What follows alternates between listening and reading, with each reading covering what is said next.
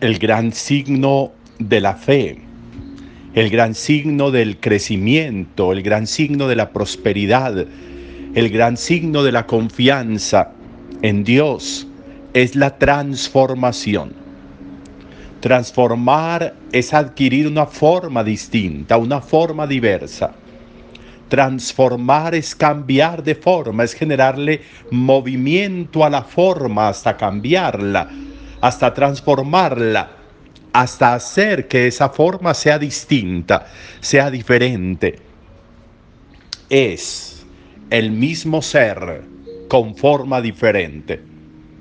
Es la misma estructura, es el mismo pensamiento, es el mismo sentimiento, es el mismo corazón, es la misma vida, pero con forma distinta. Las formas se convierten en unas expresiones que pueden derrumbar o construir, que pueden dañar procesos o que pueden allanarlos. Las formas, mis formas, mis formas de vida, mis formas de hablar, mis formas de expresarme, mis formas de hacer, mis formas de proceder, o generan bienestar y prosperidad, o generan retroceso o involución en la vida. La forma.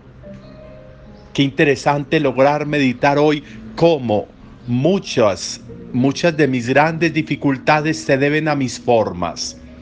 Formas que no tendrían por qué estar. Formas en la relación, en la relación cotidiana y que persistimos en una forma que no nos hace quedar bien.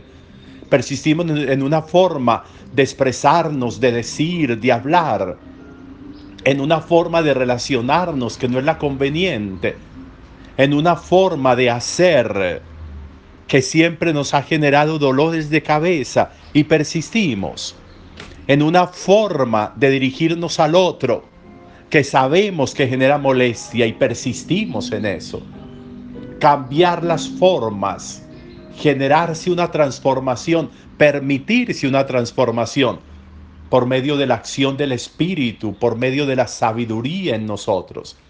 Un cambio de forma. Qué interesante nosotros visualizarnos con una forma distinta. Visualizarnos con un ejercicio de vida diferente. Lo mismo pero cambiando de forma, lo mismo, pero morigerando el lenguaje, la presencia, la acción, la visión de la vida, la visión de los otros. Hoy celebramos la dedicación de la Basílica de Letrán, de San Juan de Letrán, la primera basílica consagrada, dedicada a Dios.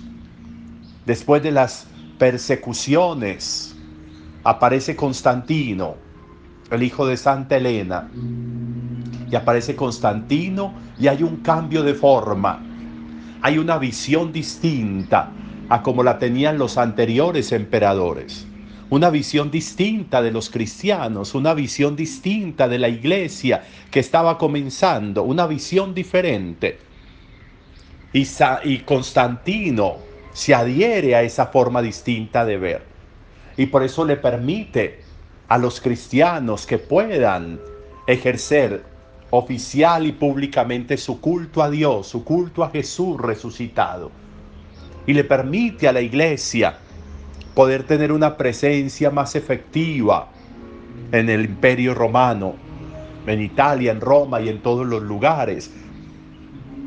Transforma una basílica construida allí en, en Letrán, que debe su nombre a una familia, la Terani.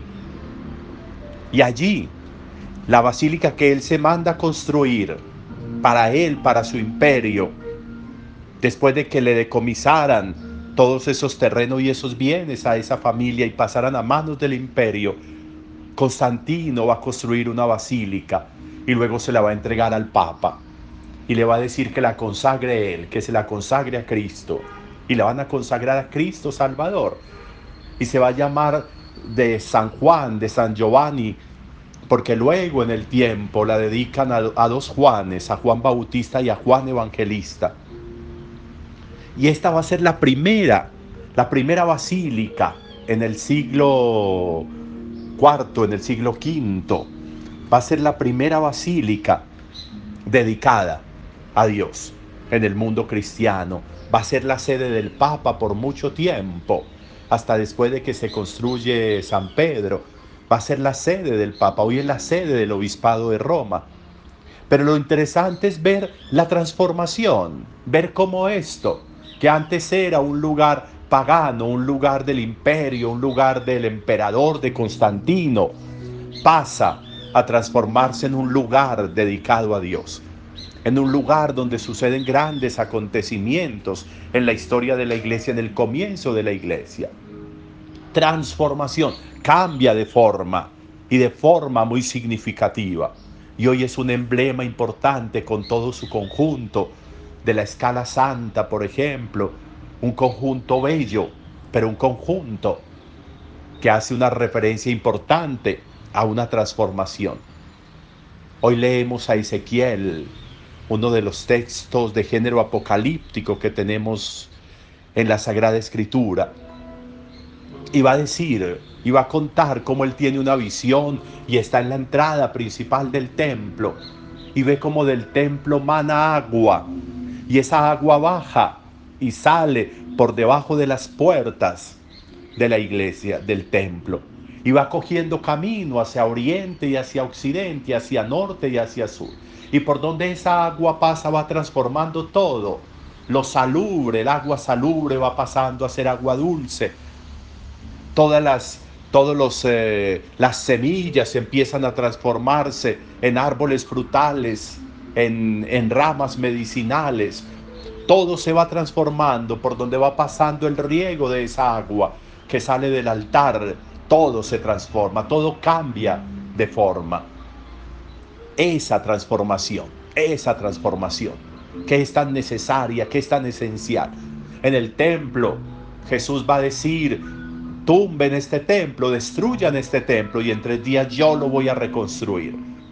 Y ellos pensaban que hablaba del templo físico y él estaba hablando de él, de su cuerpo. Lo transformará Dios y de un ser muerto crucificado en el sepulcro lo transformará en un ser vivo, en un ser resucitado en tres días. Todo es forma nueva.